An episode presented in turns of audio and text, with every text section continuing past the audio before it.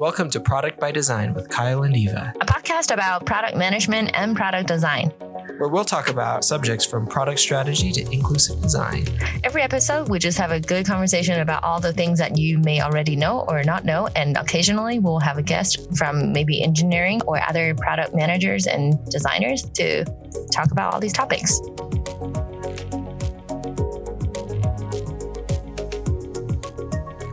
All right. Welcome back to another episode of Product by Design with Kyle and Eva. How's it going, Eva? I, I think this is the first time I'm going to say good morning. Um, this is the first time we record in the morning, and it's it's new. It's a whole new world. yeah. So it's snowy outside, so it's pretty peaceful. But um, it's a different vibe when you record in the morning versus afternoon. I feel like feels like the world hasn't you know gotten up, and I feel like I'm so productive right now. I'm not a morning person, if you can't tell. So yeah, yeah, that's that's true. Especially like weekend morning. So it's like, wow, we're we're getting up, we're being productive on a weekend in the morning. So look at us. Yes, and that's right. Um, Air five um, through the internet to you, and I do suspect that when you're an adult, you don't really get weekends. It's mostly like, okay, you have your other job as, you know, parent, as whatever you do, you know, in life. And there's no actual true weekends.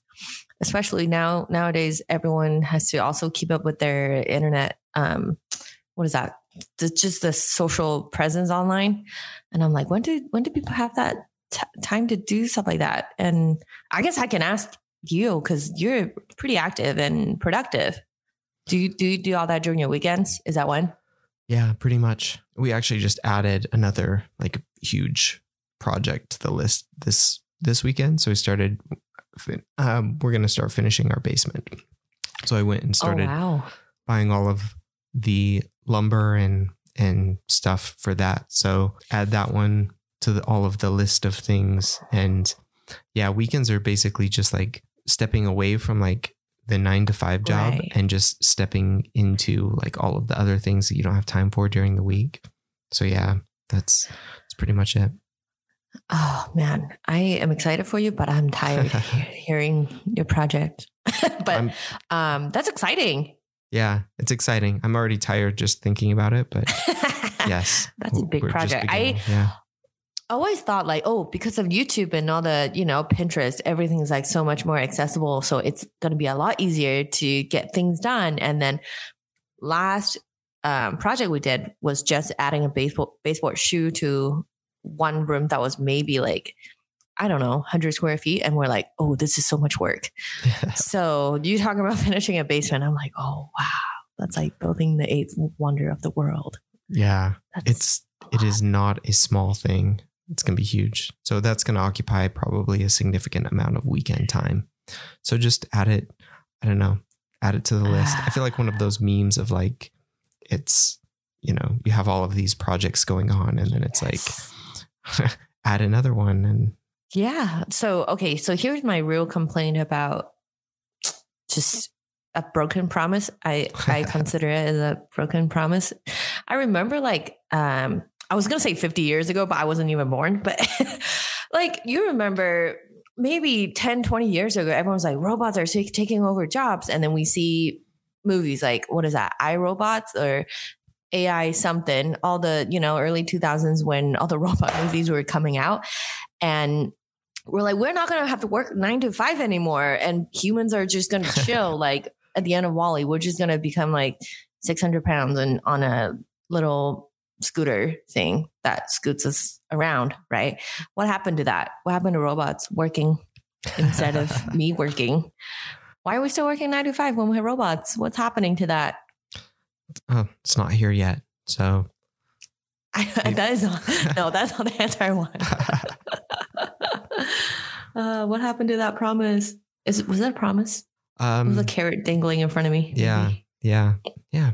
We'll see. There a lot of interesting things though happening in like AI and machine learning and, and whatnot. But that's that's probably not going to help you in like finishing your basement. Like that's not the that's not the kind of robot that we're going to be seeing soon. It's going to be the the oh, Right. yeah the the other kind that takes over different aspects of things that Yeah, but then, well, but that's the point is that the robots should take over part of your nine to five. So then you work Monday to Wednesday so you can go finish the basement because it's fun and you're doing it for you. that's true. That's true. Uh, hey, this is my uh, podium podium moment. There we go. hey, as long as as long as you're willing to keep a slice of that uh, that check coming my way, I guess I could be all right. exactly. But I thought that was the point of robots. It's not just keep us working. It's so that we can rest more as people. Yeah, and do more creative things.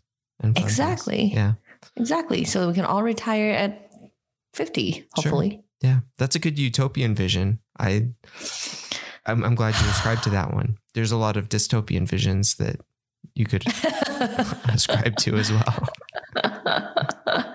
That's what I have been looking forward to is the day when they're like, we have gotten, you know, robots to, you know, work in the offices now. And now you work Monday to Wednesday. That will be the day that I, I don't know, just actually acknowledge that life is fun instead of just work. Yeah. Man, maybe we shouldn't record in the morning. I'm getting into this like this different mindset. Usually I ask you like how how are things and this is where we are. But yeah, how are you doing? Can't complain, other than all the complaining I was just doing. So Uh, I think we all got a lot to complain about, but Yeah. robot is top of my list right now. yeah. How how about you though? How's uh? You've got a whole bunch going on, including a whole bunch of paintings. I think it's. I see a new one behind you. Yes. That actually is a very old one from Okay. college days. And like like I said, after you start working, there's no time to do hobby stuff. So yeah, that painting you're looking at from probably eight years ago when I had time. Dang. Yeah. All right. That's pretty cool. Thank you. So Thank no you. new no new ones then. Not many. I mean, I probably produce one painting like per year nowadays. So that's what I'm saying. Robots need to come do my nine to five so that I can go do more painting.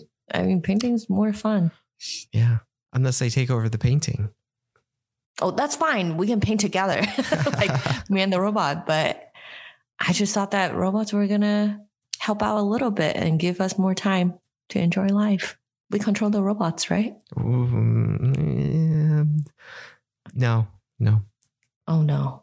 Well, I just know that I want to get a Roomba, so so that we don't have to vacuum. So that's all the next robot we're gonna get. There you go. Yeah. Let me know how that goes. Um, be interested. There's a, it seems like they've got a lot of good ones now, Roomba and other ones, like other brands too. So, and you need Yeah. like a pet one, right? Like, Oh, I don't know. Are they extra- different? I think they have, at least when we were, were looking at them a while ago, like they, the more powerful ones or like the extra, extra capacity Mm. ones, you know, to pick up all of the, the pet fur and whatnot. Cause we have a dog. So like that was a, a big thing for us. Oh. Is like, we have to, if we were going to get not one, know you have a dog. yeah, golden retriever. So What? he sheds he sheds like crazy. So you have to, you get a, a robot vacuum, you have to get one that can pick up like tons of dog hair and that sort of thing. I am surprised. I've never seen your dog popping in the background on on Zoom at all. Um, Oh, he's he's not That's a allowed. miracle. yeah, he's not allowed upstairs, so he stays Oh, wow. on the Okay, main makes floor. Yeah, he's uh he's typically pretty good in that way. He's he can be uh not so good in other ways, but he he stays on the main floor, which we don't have any carpet there Yeah. now. So oh, I see. I see. Yeah. This is probably the most like relatable, also the most boring intro that we have done.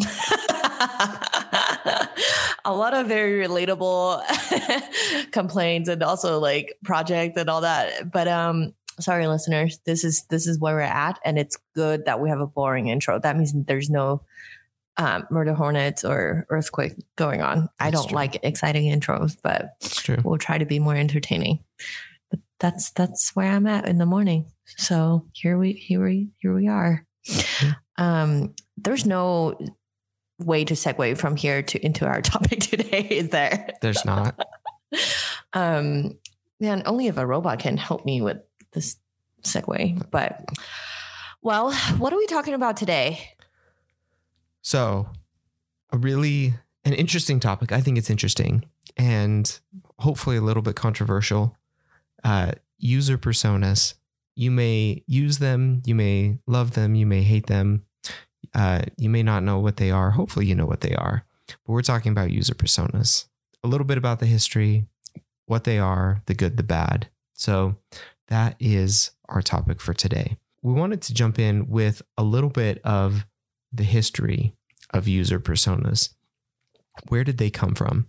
So, first off, Eva, maybe you could tell us what is a user persona? Like if if somebody doesn't have any idea what they are before we even get into the history of it, like what is a user persona?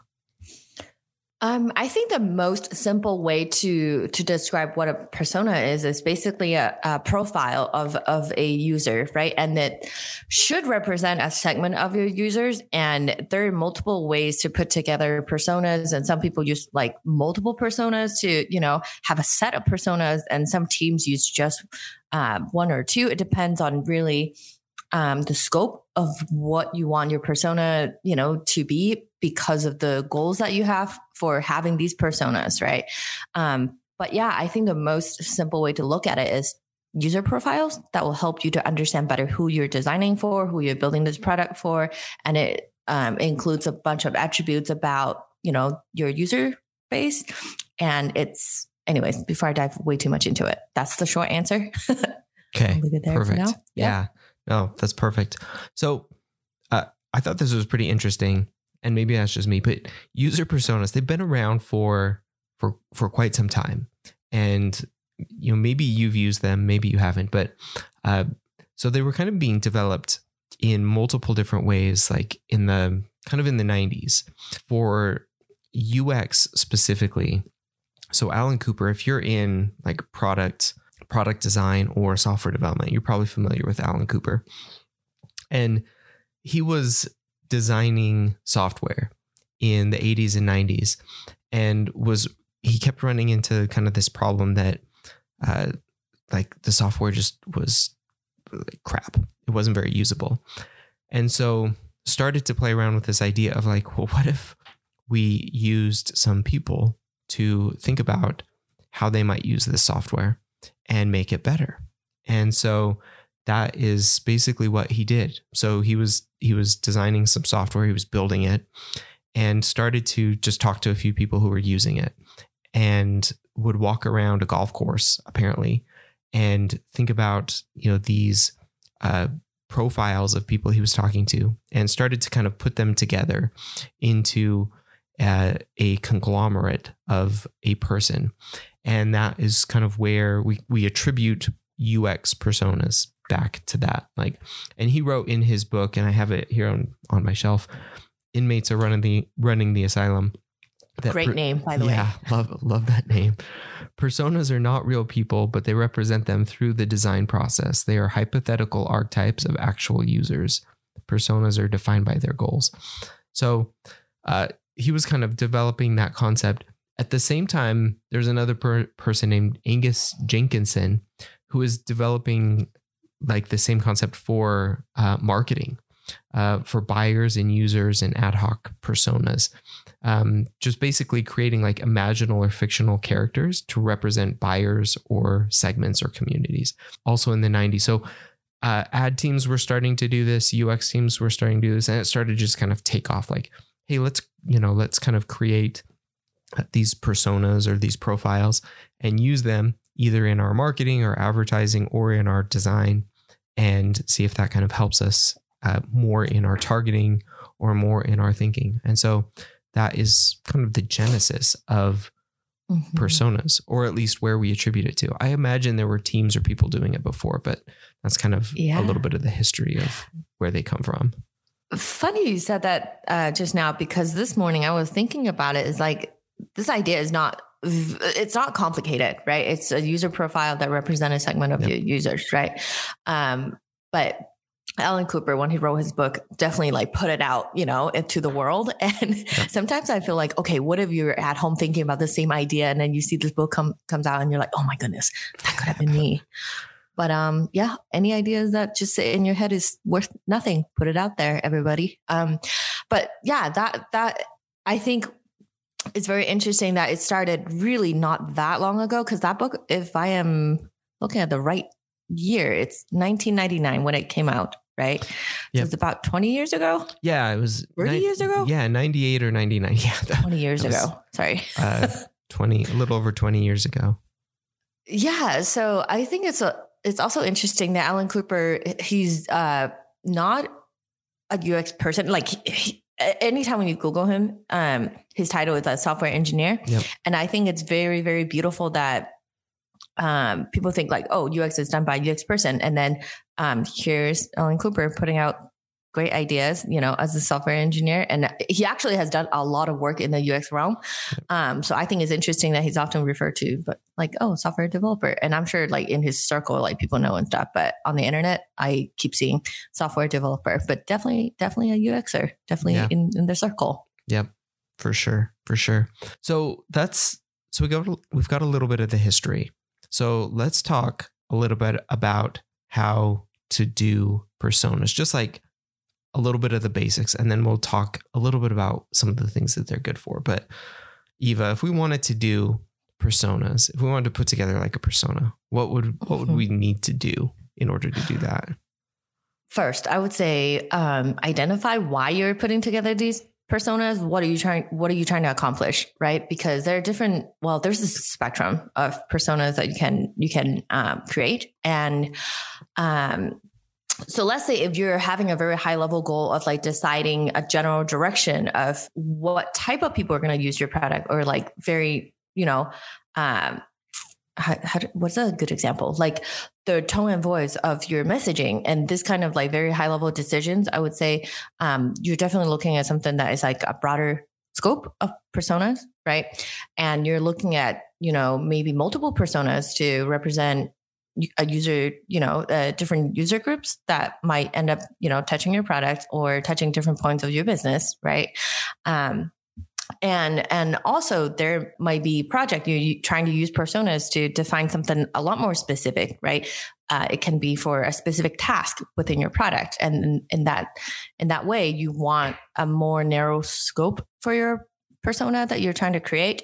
So first definitely look at what you're trying to accomplish and in the book um, the user experience team of one it talks about doing proto personas. That's probably the quickest way and the cheapest way to create personas. And proto personas um, as i you know talk about how i actually will talk about three different types of personas that you can, you can create. But proto personas are supposed to be very quick. If your team's very small and there's not enough time to really for you to go do a ton of research but based on your existing research you can probably come up with some personas uh, that represent you know the who your users are but um, not requiring new research, right?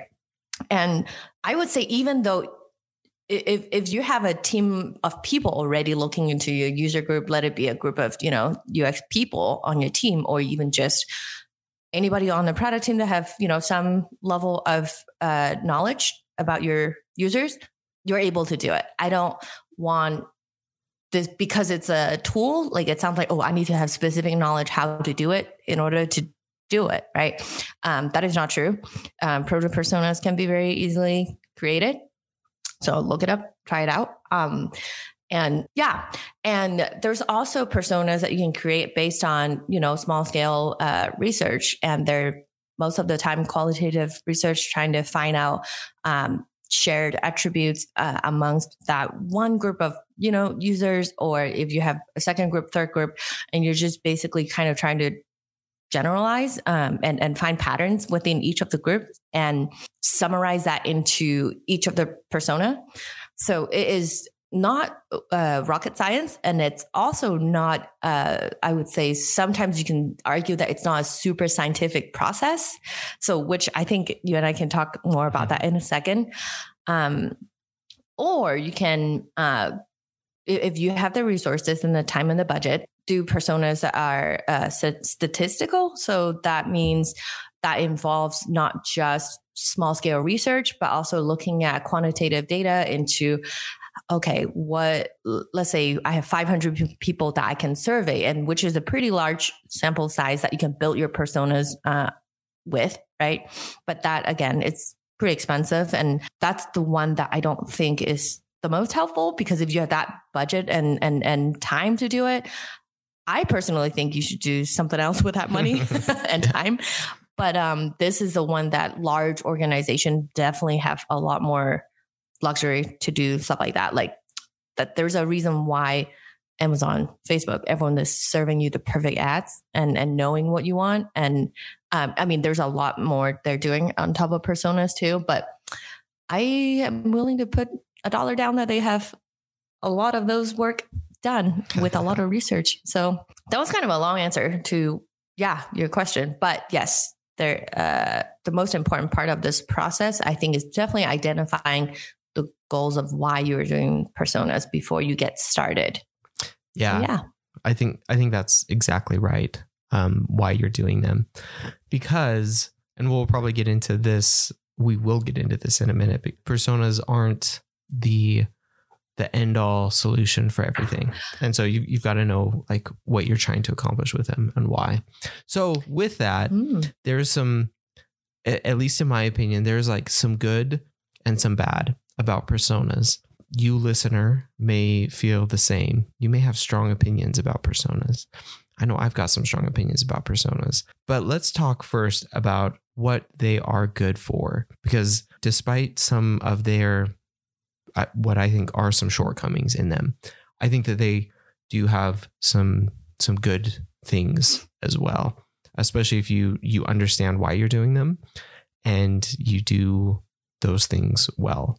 So, Eva, we'll start with you. What are some good things about personas? I've got a list too. So, um, what what are some good things yes. about personas?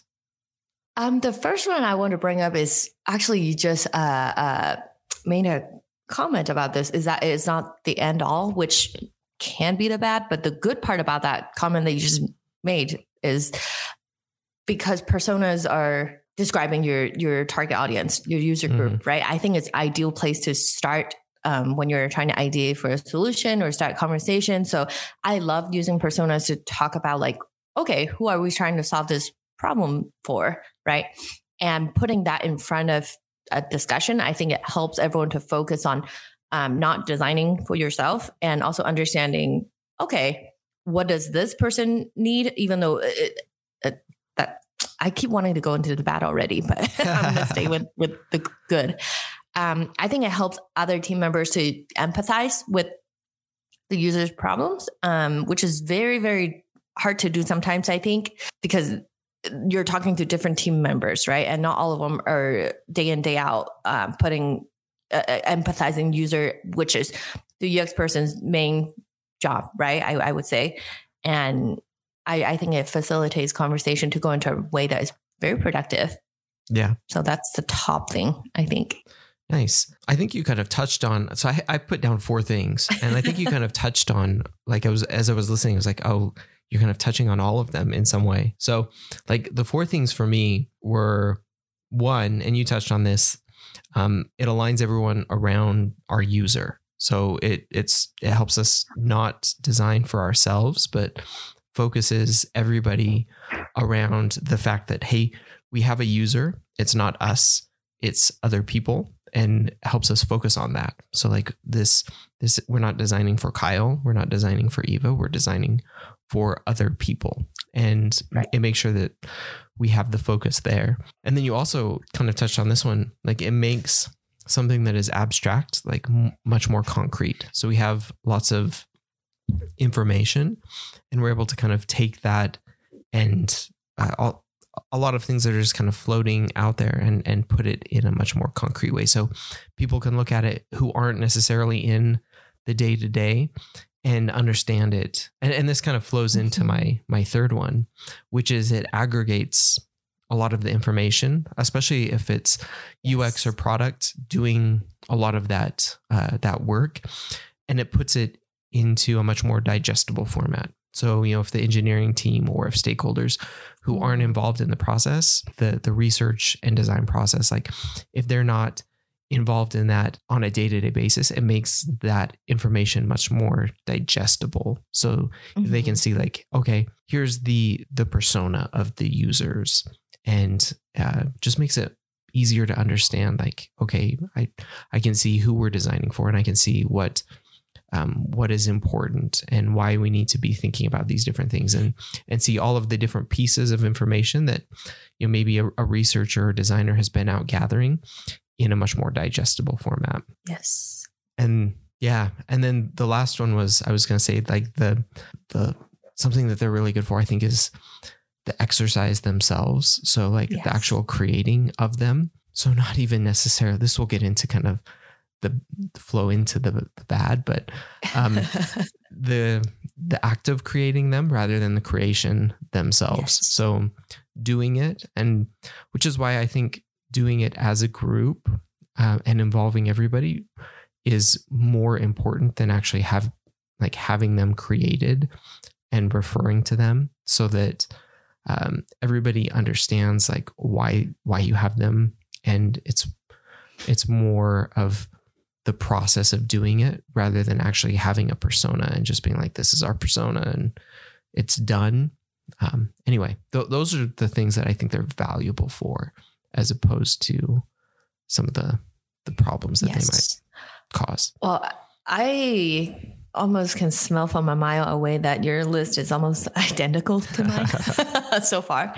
Um, but yeah, uh, I, I do want to address well further address what you yeah. mentioned about like not designing for just one person not just for you not just for me is that it eliminates a lot of the assumptions that we have in the process of like oh of course you know the button needs to be here because that's where i would push right yeah. and but is that same for people that you're designing for because there's you know a spectrum of all people right and this uh, idea is actually not something that is just uh, living within the world of creating personas, right? So, in Don, our favorite person, right, Don Norman, um, he when when he wrote his book, The Design of Everyday Everyday Things, um, he actually talks about how designer system, uh, which is built by engineers and the users, we all have our own models of what we expect this thing to do, and it can be three different very um, end result that we're expecting, which whose uh, mental model is mo- most important? In this case, definitely the user. So um, when the designer, uh, the design model doesn't match up with the system model, that's one problem that we can figure out behind the door. But then everything that comes out in the product needs to match up with the user's mental model, right? So it's basically making sure we're designing for the right audience, not the engineer, not the designers, not the product manager, but the users. Yep. So yeah, really love that. Um, I know that there's a diagram that he put in the book too. Maybe we can find it and add it to the show notes. Oh, okay. But back to the list. So another one, I want to push it one step further too. And what we mean by like designing for all people is that with personas, you're able to understand your users' pain points and their expectations of what it should do, right? And the uh, ex- expectations also towards the behavior of your product of what this you know persona expects your product to do which you know really represents a group of your users. And then you can understand what the key workflow that your user group is actually doing uh, and what they're trying to achieve. And these are very very um, tangible things that we have to um, look at when we're designing a product and talking about how to solve a problem for them. And persona is just a means to give you all these information to me. Yep. So that's kind of how I see it. I, yeah, I think that makes a lot of sense. And again, it just it can make it a lot easier to help everybody understand and align everybody, uh, and yep. especially if they're part of the process. So. Oh, speaking of being part of the process, I do think that persona is probably one of the hardest things to talk about with stakeholders in my own experience, because I do think that this can come off very much like well, we know our audience. Why do we have to create a fake persona? But Mm-hmm. it really is not a fake persona. It does represent, it just categorize your user group. It helps you to put one person in front of you that represents big, bigger data. Um, but that conversation to me, it's always like, oh, how do I frame this when you try to do it with a team? Yeah. So that's maybe just my personal um, fear and also something I'm trying to get better at, better at when talking about personas. I think persona is not a difficult concept, but it's uh, more intimidating to pull stakeholders into out of Yeah. all things that you have to talk to them about. That makes sense. All right. So we've talked about the good. I don't know if you have anything left good to say. I, I think when it comes to the good list, that is it for me. Okay. All right. I have some neutral items too. Can we go through that Yeah. before we get into the bad? What are yeah, what are some neutral items? Neither good nor bad. Um, neutral items. Number one is that they're qualitative, Mm-hmm. usually. Again, unless you're Amazon, but um, which again is a neutral mm-hmm. fact that they're qualitative. Wow, I think that's it. Okay, let's go into the bad. Okay. All right. So we really tried to like postpone talking about the bad, but let's What- let's do it. All right, we're gonna put some cards on the table here, just on on personas in general. We've used personas at at a couple different places that I've worked in, and I've used them in a, a number of different ways. I've I've tried to like really use them and like them. I've just I've never been totally on board with them, and so like Ooh. cards on the table there, and for and I think it's for some of these harder reasons. Like I just I think in theory personas can be like a good tool, but I think in practice they often they can fall short. And so like some of these mm. Reasons like why where they're not good, I think they can tend to dominate some of the the reasons why they are good. So with that, here I guess here are some of the the ways that at least I see that personas are are just not as useful. And the the first one for me, like the reason one of the main reasons is that I I feel like they're almost a lazy uh, solution. In that like and this kind of encompasses a couple different things uh, in that you've uh, you feel like you've done something but you haven't done like the hard thing. So like the easy thing is to create a and like in in theory like creating a persona is like deep difficult work. In practice i feel like you can take the easy way out and be like super lazy about it which is what i Oh, feel I like often happens where you're just like okay we're going to create personas so that we can have it done. And then we'll just refer back to our personas and like it's it's the fact that you have it done that is the most important thing like as an organization. Like Oh, we're- okay. we have personas. We have done like we've done the work. We're not going to do it anymore. And like that for me is a huge like a huge problem. Like it's a, a checkbox like we've done Yes. the persona work that's where I, I feel like it's the lazy thing um as opposed to like actually ongoing understanding because i feel like your like users and this kind of goes into another area but like users and your company are like an ongoing I'll, I'll wax like philosophical like you're a river flowing and Yes. when you do personas in that way it's like a, a single static moment in time. And so without an ongoing process you've basically just gone and been like here it is here's the thing and now it's done. We'll just force everybody to kind of refer back to it like we've done the work and we're not going to do any more Mm. work. And so that for me is like a super I see what lazy lazy way out. As opposed to like ongoing a way to aggregate kind of like we said the good thing would be to like aggregate your research to you know use it as an ongoing way to like aggregate more research and to just learn and adapt and like if you have to change things. So anyway that's that's where i feel like there's a, a gap and a huge problem. Is like it's a it can be a lazy way out of actually doing some of the harder things which is like really understanding actual users and really understanding potential users in a deep meaningful way I can hear people flipping tables right now. And, like not commuting, but at their home office, just like, how dare you say that? but um, I think the reason of why there's a list of like the bad, you know, about persona is like we can flip that around and say, how can we make sure that it is, you know, implemented and applied in a way that is productive, right? Because I, I see what you're saying by like, oh, it can be very lazy because I, I think that that problem to me comes from creating a persona behind closed door where mm-hmm. when you don't involve your team members or stakeholder to be part of that process which again like i mentioned a second ago it's that it feels difficult to ask everybody to do something that they think is your job but at the same time it is something that we really need to be on board that yes this is the persona that represents our you know user group for this project right and also referring back to what I mentioned at the beginning is that without a goal of why we have these personas, it's going to become very much like, uh, we did it. Like you said, Kyle, like yep.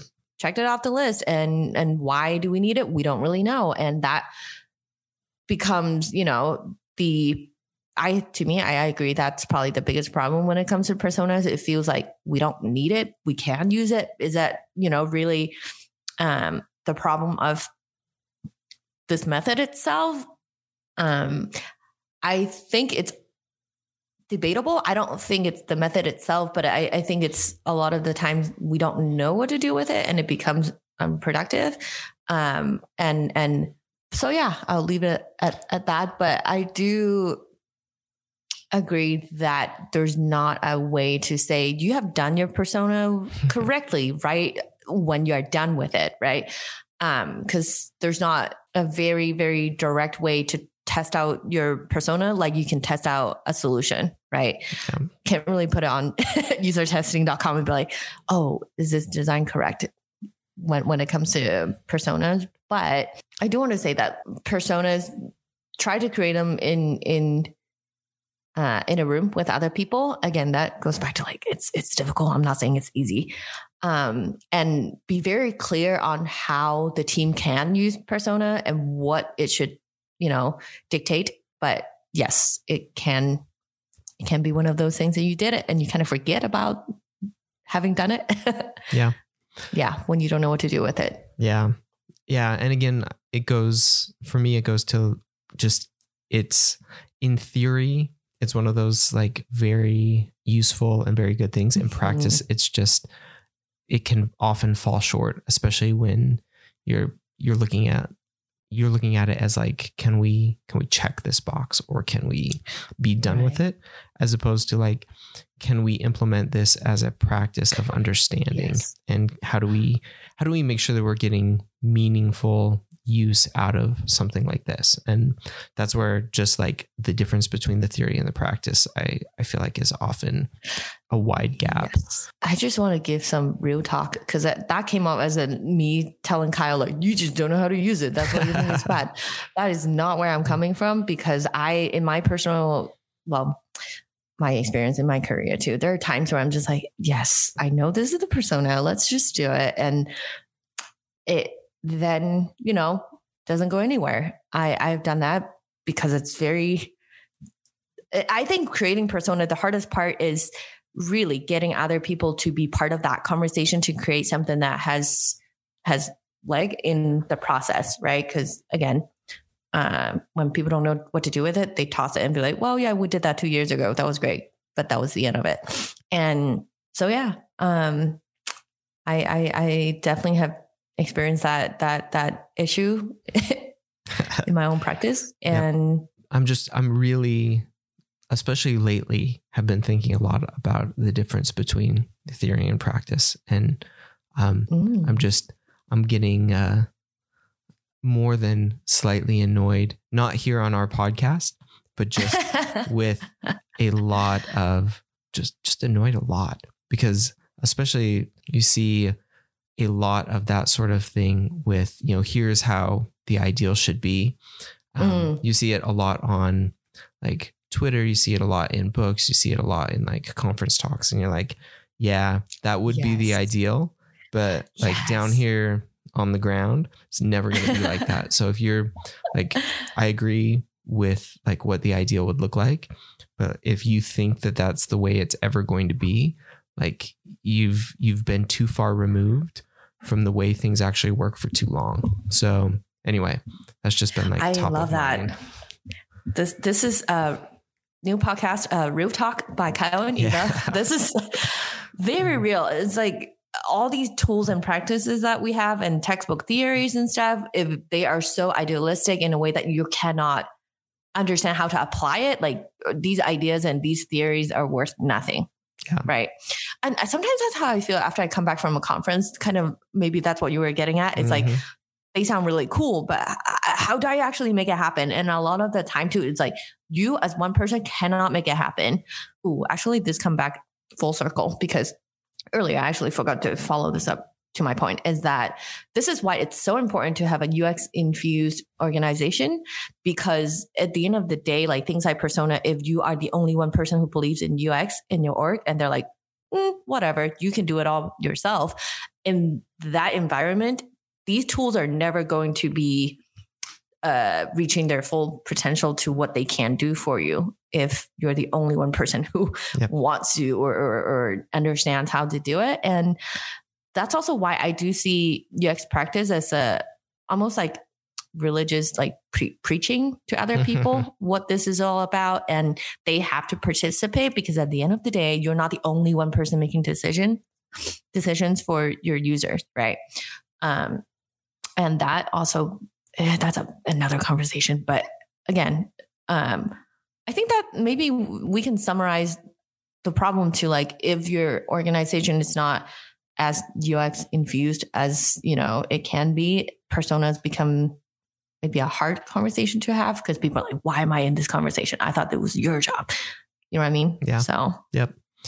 so yeah Yeah. So anyway, that's that was a little it's a little bit of a tangent, but it's a good tangent. Maybe we should do a whole episode Yes. on like how to uh, how to really well, that's kind of like all our episodes. Like how do you how do you really how do you really do it? But maybe we'll just like do an episode on like teardown of the ideal and like here here's the, here's real. I don't know. With what else yeah with personas um I, I guess some of the other things is we just we tend to be far too broad at least in my experience Mm. with what we're trying to include so that this gets back to your point of like being very specific about what we're doing and why and only focusing on that and including what's relevant to kind of what we're trying to accomplish i've i found that to be just a huge problem like trying to uh, include in personas both make personas that are broad enough to kind of capture everything that we could want um, to do with it and then also including in personas things that are just Yes. totally irrelevant so like if your persona has like uh, demographic type stuff and demographics really aren't important to your product. Like you've totally missed like what what you Mm. should be doing. There is a good chance that like age ranges and like likes and dislikes and that sort of stuff are probably not important to what your like what your persona is unless you're very very specifically like that's very specifically relevant to your product. Like that's not what it's easy that that sort of stuff is easy probably to capture and to put into a persona but it's not like most of the time that's not going to be relevant to like what you need. Like you don't need to know that like m- you know mark is a you know a 40 year old it professional. Like what does that have to do with what they're trying to accomplish with your product? Like that is you know who likes sports? Like unless you're building like an IT sports app or something like that like that is probably totally irrelevant. And so those types of things like you know really Right, focusing right, on like why why is it important and what are you trying to capture and that sort of thing. So those are the types of things that it's easy just because almost going back to the history of personas and that's kind of why we touched on it a little bit because personas had kind of that dual history of like UX and advertising kind of happening at the same time. Marketing yeah in marketing and advertising, like those demographics are more relevant just because you're targeting ads to specific demographics and things like that. In UX and design, great like point you're not really targeting your product to, or especially like your design to specific demographics in that way. And so capturing it isn't really relevant or most of the time isn't going to be relevant. To flip that on the other side too, I do think that compared to the way marketing and ads, you know, advertising use target audience, right? I, I think it's for us doing persona is actually also a lot easier to do because there is a group of real people who are already using your product. So like when you're creating a persona, like we shouldn't have to look outside of that existing mm-hmm. group or like you know what I mean? And and that's also why we can actually use research and actual data, let it be, you know, qualitative, quantitative, if you have that budget, um, mm-hmm. to support why the personas you have created are actually like, oh, they represent real people versus people you're I mean, you can use persona to people you're trying to reach to, but that I, I think the way we split that group is a kind of exact opposite of marketing and advertising because they haven't captured that audience yet in a way. Anyways. Yep. I, I think that's exactly right. And that's and that's kind of where I have traditionally struggled with personas is especially when they become like stagnant in some way like if if you create it and just use it that's where it becomes totally disconnected for me like when i'm talking to users on like an ongoing basis and a persona has kind of been like a created thing that is almost enshrined in some way which has been the case at in like various circumstances then it becomes almost like that's that's old and i don't like I don't have any reason to refer to it because I'm like I'm focused on new on like our existing users and customers and like potential customers and things like that. And in my mind that like takes the place of this of anything that we've created. And then all of a sudden like there's this dichotomy between the two and one is useful to me and one isn't. And if you're going to do it like you you know not having this point in time persona that then becomes you know something that is outdated and, and not very useful but actually using yes. what new information you're collecting and, and gathering yes. to inform that ever flowing ever changing persona yes. and updating it and keeping it current with all of that type of stuff like that would be a useful tool but if if you've kind of created it as like a thing that you don't want anybody to be right. changing or, or anything like that. That's when, which is often the case, that becomes bad. Like that's a bad right, use of it, at least in my opinion. I also want to clarify what I mentioned, uh, what I just said a second ago about like, oh, marketing is using it to capture audiences that is not a customer yet, right? Which mm-hmm. it doesn't mean that we don't do that in the UX world because we do, you know, design a product that is not launched yet, and we still need persona to design to, right? Yep. But the one thing that we 100% need to do is that use the persona to figure out ways to um, uh, use that persona again representing a real group of users that, that, you're trying to retain. That is more useful way to use persona um, to me because it's a much more specific task that you're trying to design uh, a solution to. But i yeah so so back to what you were saying too is that it requires updating. A persona is a living living document mm-hmm. in a way that um in actually this is what i found out too. In norman nielsen group's article uh, about persona one of the many that i looked up but they surveyed 156 user experience professionals right? And they asked like how often do you guys update your personas? And half of the well nearly half of the respondents uh, said, say that they do it every one to four years. To be honest, that's a pretty wide spectrum. I want to know within that, you know, uh, nearly half, like within that, like doing it every year is very different than doing it every four years. So I kind of wish that they slice it a little bit more. But that that uh, uh, one to four years, I think it's healthy. Hopefully, it's two years. I think that's a sweet spot. And the rest of the respondents are like, yeah, uh, we do it quarterly or more frequently, which I think it's kind of, wow, that's a lot of work for something else that you can put that time into. But I, I, I am interested in knowing those people like, tell me more what, how, how you're updating this so frequently. And then there's also 26% of respondents saying that they make revisions uh, around like at the five year mark or not at all. Which those ones are the ones that I'm like, hmm, interesting, um, because that's a long time. Anyways, um, yeah, because like behaviors shift and what people expect change, and and I don't know how you can expect the persona to last that long. Yeah. Um, but and another item on my list of the bad is when you're creating a persona, it is um, again unless you're doing st- statistical personas, you are basically sampling a segment of users that you think represent your you know entire uh, or that specific segment of the user group that you're trying to create a persona for. And with that, especially with like, I don't know, proto personas, uh, that kind of methods that is a little faster, you don't really know if you are overrepresenting personas that might be only a smaller, you know, the minority of your user group. You cannot say, okay, Sarah, the uh, impromptu shopper I can't remember. There's a more specific name to that, but the impulsive buyer is mm-hmm. 70% of, of, of people we serve. Like you don't know if they are really 70% of your user base, right?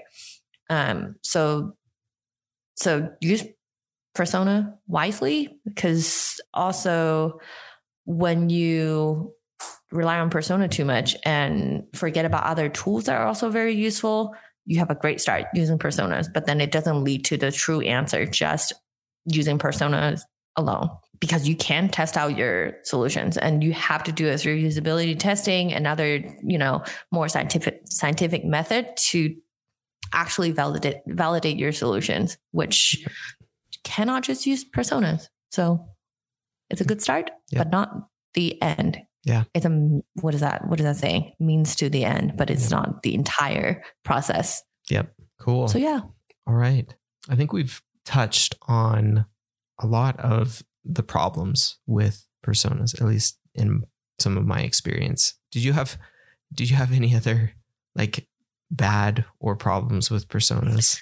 I think we went through a lot of it. And I guess, no, I think we laid it all out. Um, Real Talk by Eva and Kyle. Yeah. About persona. But yeah, I again just remember you're sampling. Yeah. It's not one thousand percent of your of your people that you're trying to design for. But again, this is why sometimes I'm like, should we end on the good versus the bad?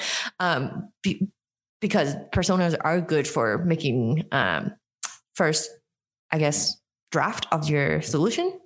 So, and also use it to continue to use it as a guiding light, I would say, actually.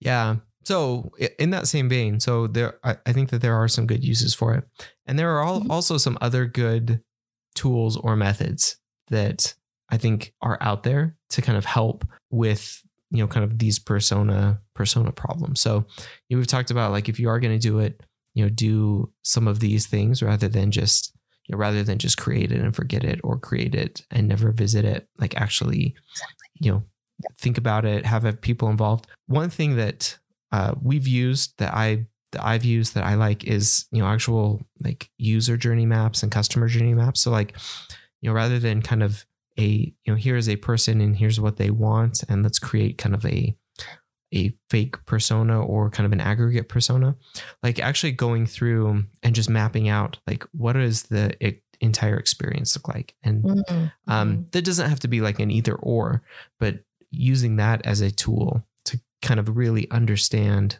what the holistic experience looks like. And you may get additional insight out of that, or you may even like discover different uh, personas kind of within that, you know, that entire map. And another one that uh, I I haven't used this one yet, but this is actually one that I, I really like is archetypes. Uh, so I was I was doing a bunch of reading about this one, which is similar in personas, but it's not really about kind of creating a specific person out of your research. It's creating kind of an archetype person that is more based on like behavior and motivation than you know a single person. So like this is a a collaborator, and you're kind of creating an archetype within your experience. And this is what they do. For you know for another person like this is for, i mean for me uh, you know this might be like this is the solo admin who is doing all of these different types of things within um, a specific function. And you know these are their motivations and this is how they're thinking about different things. Like that for me feels much more like i'm not putting a name or a face or anything but i'm much more ascribing like here's their motivations here's what they're doing here's their problems. And again putting all of the research into it but not really focusing so much on here's a person but here's here's Here's a, Jeff. yeah he- here's a here's an archetype of a person. So kind of abstracting it up out a layer which i like a lot. Like that for me feels more it just feels more real than persona. Kind of this the same idea but i i don't know kind of like it. Yeah, no, Might have to give that a try. I think it's interesting to bring up these other methods because sometimes like like I mentioned, if if these other methods work better for your team, then do it. Cause not I, I think using certain methods, especially with persona, I think it's easy to bring in like let's say, yeah, let's look at Jeff. And there are things that you are adding to the persona. It can be literally just name, right? Yep. And when you just say Jeff, eh, people when the second you make it into a kind of a real person, there are other judgment and prejudice that can be added to that persona. And I think that's if, if you see that happening, maybe archetypes are better for your team when you're making decisions. And that might be able to keep that less, you know, out things that don't matter in the process, right? So yeah I, I think personas are great, but if it doesn't work, try other things. And also the way we talk about personas kind of dictate how people use personas. So yeah it's it's a pretty I, I think a fluid thing. It's not because it's not a exact method of how you can talk about it with your team when it comes to actual practice and implementation.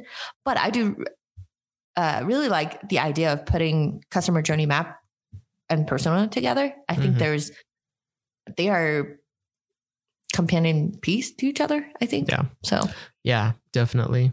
Or archetypes. I actually I, I feel like I actually think in probably more archetypes than than anything. So that for me just like feels like a natural fit. Like I don't I don't even Mm. necessarily think specifically like we have like we've used personas and and things like that and when people talk specifically in personas like it always throws me a little bit because I was I probably think more in almost in archetypes like here is a kind of a subset of or a group of users like and what are their specific problems and and what are they motivated by and like what and then here's another like they're a larger company. They have different things that they're Mm. going through. And like here's kind of their almost their archetype user that you know, we need to be thinking about. So anyway. I th- huh, now that you put it this way, I actually think like at the beginning when I talk about like oh creating a, your persona, it can be very broad, it can be very narrow. mhm, When it comes to like high, high level decisions, I think persona is definitely probably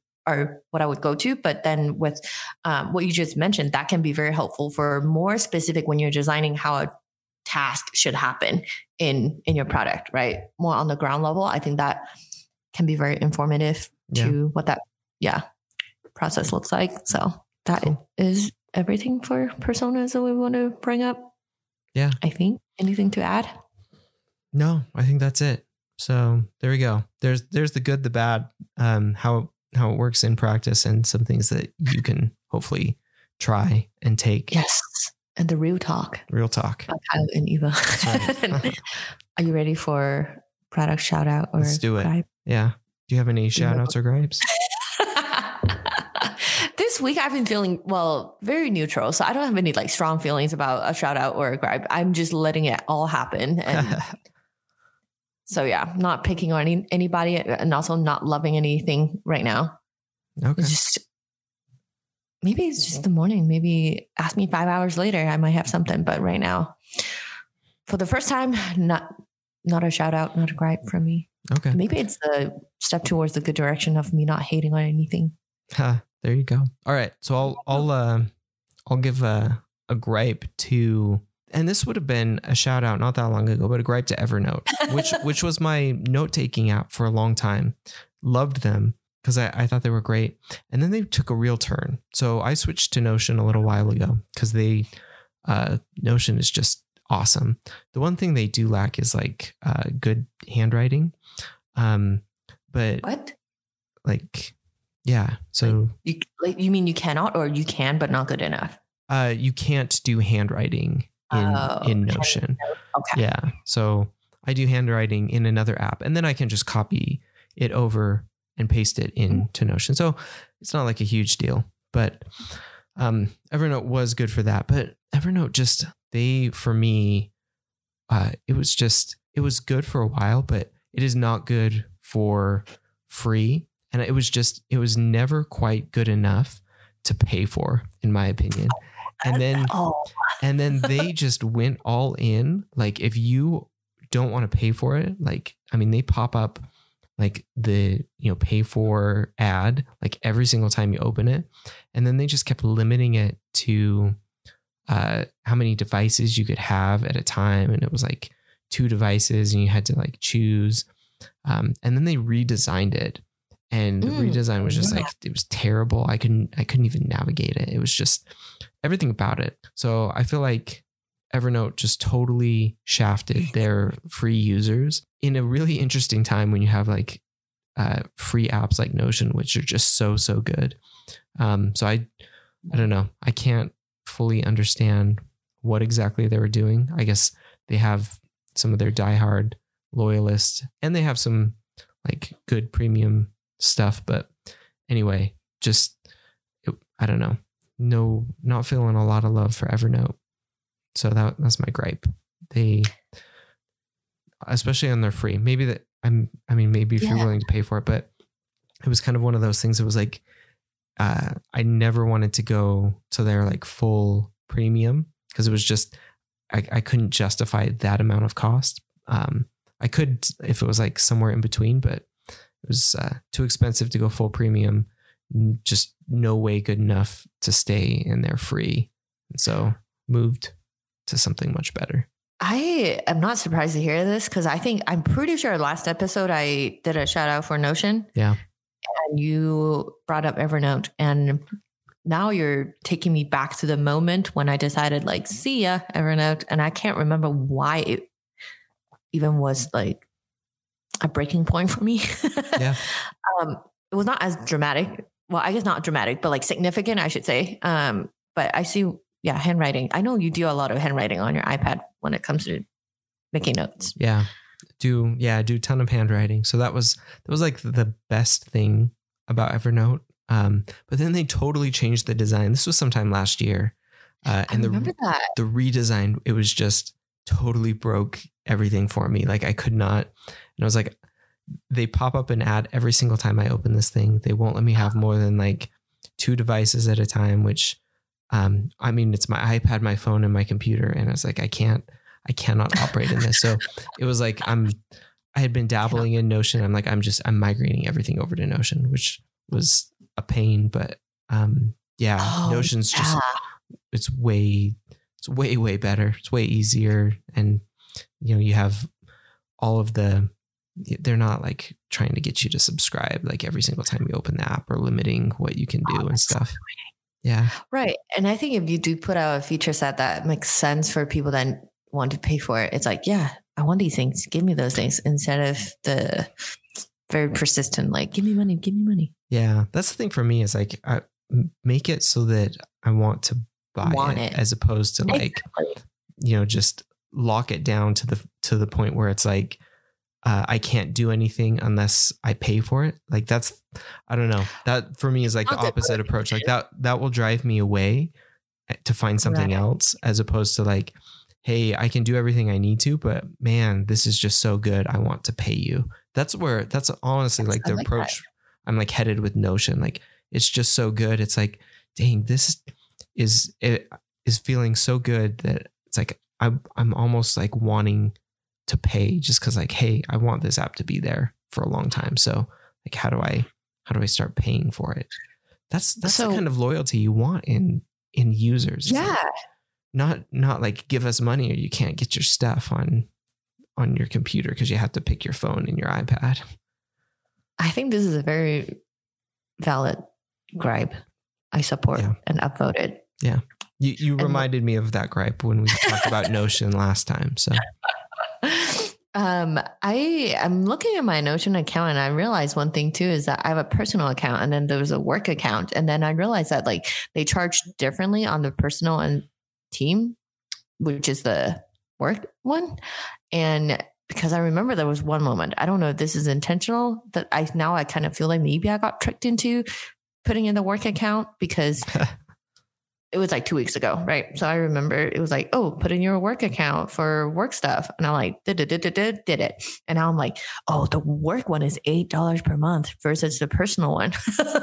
and it's now I'm like, okay, my personal one doesn't even have an option or it doesn't tell me like, you need to upgrade now versus my work one in Notion. It's actually like, oh, hey, in the corner, not as bad as Evernote telling me to go unlimited, which I might do it because I mean it's eight dollars a month. But wait, are you Just- paying? Are you paying for your work one though? Is your work paying for it? no, I'm well. I mean, I might get my work to pay for it, but I was just noticing that Oh, okay. it's they didn't like I don't have that uh, reminder to pay on my personal one in Notion versus the work one, and I don't know what the really differences between the personal free one versus you know the work one is on a trial right now. Anyway, Sure. still love it though. Yeah. Yeah. I don't know what their monetization is. I might have to look into that. And it might just be for like businesses. They do it for free for everybody and then monetize when people who love it get their work to to start paying for it. So that seems like a good way to monetize it. We'll have to look into that. Right. Good service, Yeah. and I really like it.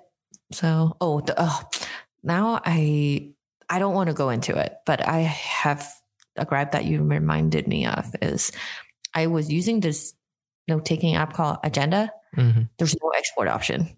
I was like ready to ditch it, and there was no export option. And then I have all my notes from user research. I'm telling you, like from f- at least 30, 40 sessions. Yep. And there was no way to get it out anywhere. And I was like, how could this be? How could this be? but, and at that point, you're kind of like, do I lose everything or what? Keep investing into this black hole Right. that you cannot get anything out of. Um, I would love to keep using it, but if you, eh, anyways, that's the end of that. That's I, I ditched it because I was like, mm, cannot keep investing into this. no, no, that's that's that's some dark stuff when you don't allow easy exports Yeah. out of your stuff. Like don't like that. Yeah. So it feels like I'm trapped. Yeah. So Yeah, don't- Notion. don't trap don't trap your users and don't don't make them feel like they have to do something i don't know make them want make them love make them love what they're doing and make them love your app and Exactly. Make them champion for your for your product. Yeah. And that is also real talk by Eva and Kyle. yes it's not new ideas, but we just like it. We like that idea of not trapping your users. How crazy. yeah don't don't trap your users and don't, don't make them your prisoner Exactly. I like Right. that. Don't make your prisoner. But anything else? no that's it Awesome. Um, tweet at us if you have anything to say about personas or Evernote or Notion. Um, sponsor us, Notion. If you're out there, yeah if the CEO of Notion is just listening to this and be like, "Yeah, that's a good idea," I I would die happy. there you go it pr- Yeah. probably is so we'll we'll just wait for that Keep me updated when we get that email. okay cool Um. So yeah, thank you, and that's it. Goodbye. See ya. Thanks for listening. If you enjoyed this episode, be sure to subscribe on your favorite podcast app. You can find out more about us and our podcast on our website at productbydesign.co. You can also follow us on Twitter at prodbydesign. That's at prod underscore by underscore design. You can follow me on Twitter at Kyle Larry Evans, and you can also find Eva on Twitter at Yon Chow Chow. See you next time.